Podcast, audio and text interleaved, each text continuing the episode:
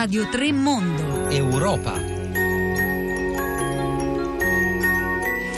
Buongiorno Dana Maria Giordano, benvenuti all'ascolto di un'altra puntata di Radio 3 Europa. E oggi con l'Europa andiamo in Cina, una Cina che non è vicina, una Cina che è un partner da cui guardarsi, da cui difendersi, 546 voti a favore, 28 quelli contrari, 77 gli astenuti, hanno votato proprio tutti praticamente e quasi tutti potremmo dire allo stesso modo, un no per eh, il riconoscimento dello status di economia di mercato, un no alla Cina, è come se l'Europarlamento da Strasburgo avesse fatto volare un vero e proprio schiaffo verso eh, Pechino. Io saluto subito Marco Zatterin, corrispondente della stampa da Bruxelles. Buongiorno.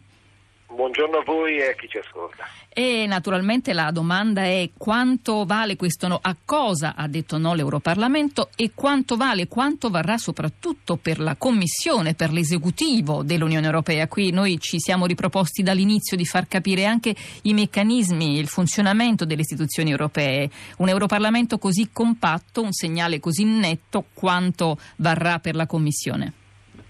Allora, la materia del contender è il fatto che eh, la Cina sia definita o meno, accettata o meno come economia di mercato. Eh, nel 2001 la Cina è stata accolta nella OMC, l'Organizzazione Mondiale del Commercio, che è la grande istituzione nella quale eh, si cerca di risolvere i contenziosi commerciali e si cerca di creare un mercato eh, più o meno senza barriere e più o meno eh, equivalente per tutti quanti a livello planetario. Quando è successo questo nel 2001 è stato deciso di lasciare un periodo di 15 anni alla Cina per poter diventare un po' meno cinese, potrei dire, nel senso rinunciare alle vendite sotto costo, all'intervento dello Stato nella sua economia, eh, a dare un sistema più trasparente al, al suo sistema finanziario, dare una struttura più trasparente. Eh, 15 anni dopo questo non è successo. Entro fine anno l'Unione Europea deve decidere cosa fare perché se i giuristi dicono che la trasformazione della, della Cina in economia eh, di mercato a pieno titolo è sostanzialmente automatica, l'Europa deve decidere cosa fare delle barriere commerciali che sono attualmente in vigore perché il vizietto del della pratica poco concorrenziale se non della frode stessa in Cina è abbastanza comune e questo è un grande problema perché da un lato la Cina è un esportatore molto aggressivo e dall'altro è un partner commerciale molto importante perché investe e porta soldi in Europa. Entro fine anno l'Europa deve decidere, il Parlamento ha detto un forte no, netto no, hanno votato tutti contro la Cina salvo i lepenisti, gli xenofobi e i leghisti ai quali bisogna chiedere perché non vogliono i migranti ma vogliono i cinesi nell'economia. E questo forte no non è vincolante e la Commissione europea, che è l'organo esecutivo dell'Unione europea, dovrà fare una proposta e gli Stati membri dovranno decidere cosa fare delle sanzioni. In questo momento le posizioni non sono chiare e gli Stati non sono tutti quanti della stessa opinione, ma questo a Bruxelles e in Europa è normale.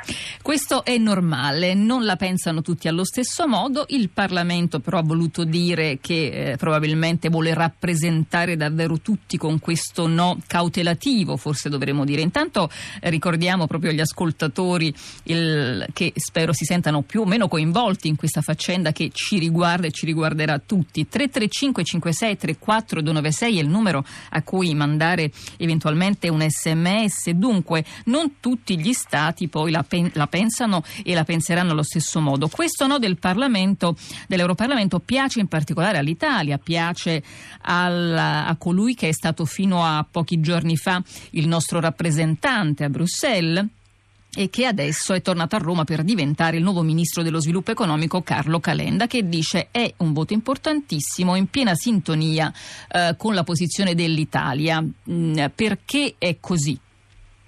Beh, eh, all'Italia piace eh, per, eh, per filosofia e per necessità. Se noi andiamo a vedere il 40% delle difese commerciali che l'Unione Europea ha, ha, elevato contro il, il, comportamento non concorrenziale, contro il dumping, come si suol dire, cioè la vendita sotto costo di prodotti della Cina, il 40% delle difese riguardano eh, imprese italiane. Dei 51 prodotti 30 sono italiani. I due settori più colpiti sono l'acciaio e la ceramica.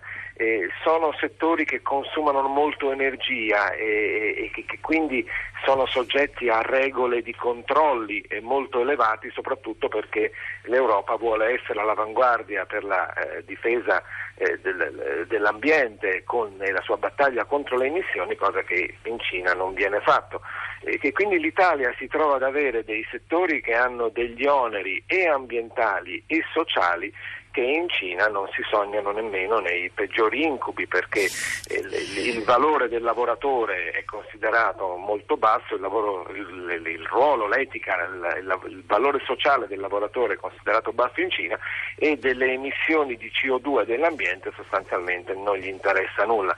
Ecco perché l'Italia è il paese più avanzato in questa lotta contro eh, gli abusi cinesi, ma non è solo, un po' c'è la Francia che ha problemi analoghi e adesso sta spuntando a sorpresa eh, il Regno Unito. Il Regno Unito è un paese per tradizione liberista e che quindi vuole giocare eh, a porte aperte con tutti i partner, però adesso ha un grave problema occupazionale eh, per la siderurgia nel Galles, gli indiani della Tata stanno chiudendo gli impianti in quella regione perché hanno dei vincoli che sono i vincoli europei, che sono i vincoli necessari per tutelare le persone e l'ambiente, che ritengono troppo onerosi e quindi se ne stanno andando. Gli inglesi a questo punto hanno deciso di cominciare a pensarla diversamente e quindi essere un po' più europei perché credono che l'Europa tutta insieme possa permettere di difendere migliaia di posti di lavoro anche nel loro paese eh, dal, dalle pratiche scorrette dei cinesi e di altri campioni del, del mercato asiatico. Marco Zatterini, prima di salutarci, questo voto non piace a chi pensa invece che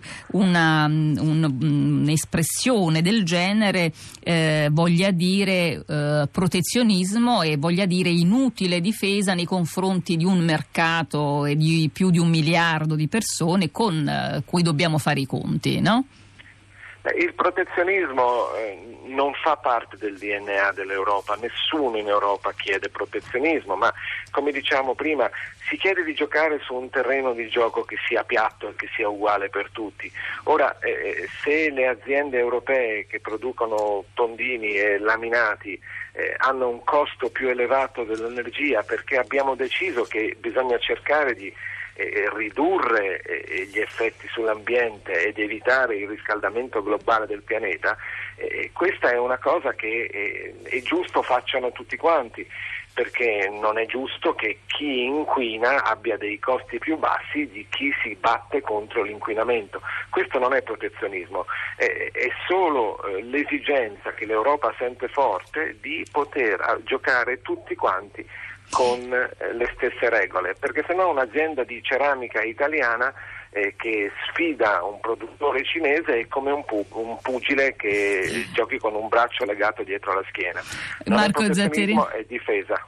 Marco Zatterini, grazie per questi esempi che hanno chiarito molto bene il, il ragionamento e ci hanno Speriamo. fatto capire quale dovrebbe, potrebbe essere, qual è il gioco dell'Europa. Grazie e buon lavoro a Bruxelles. A presto a voi.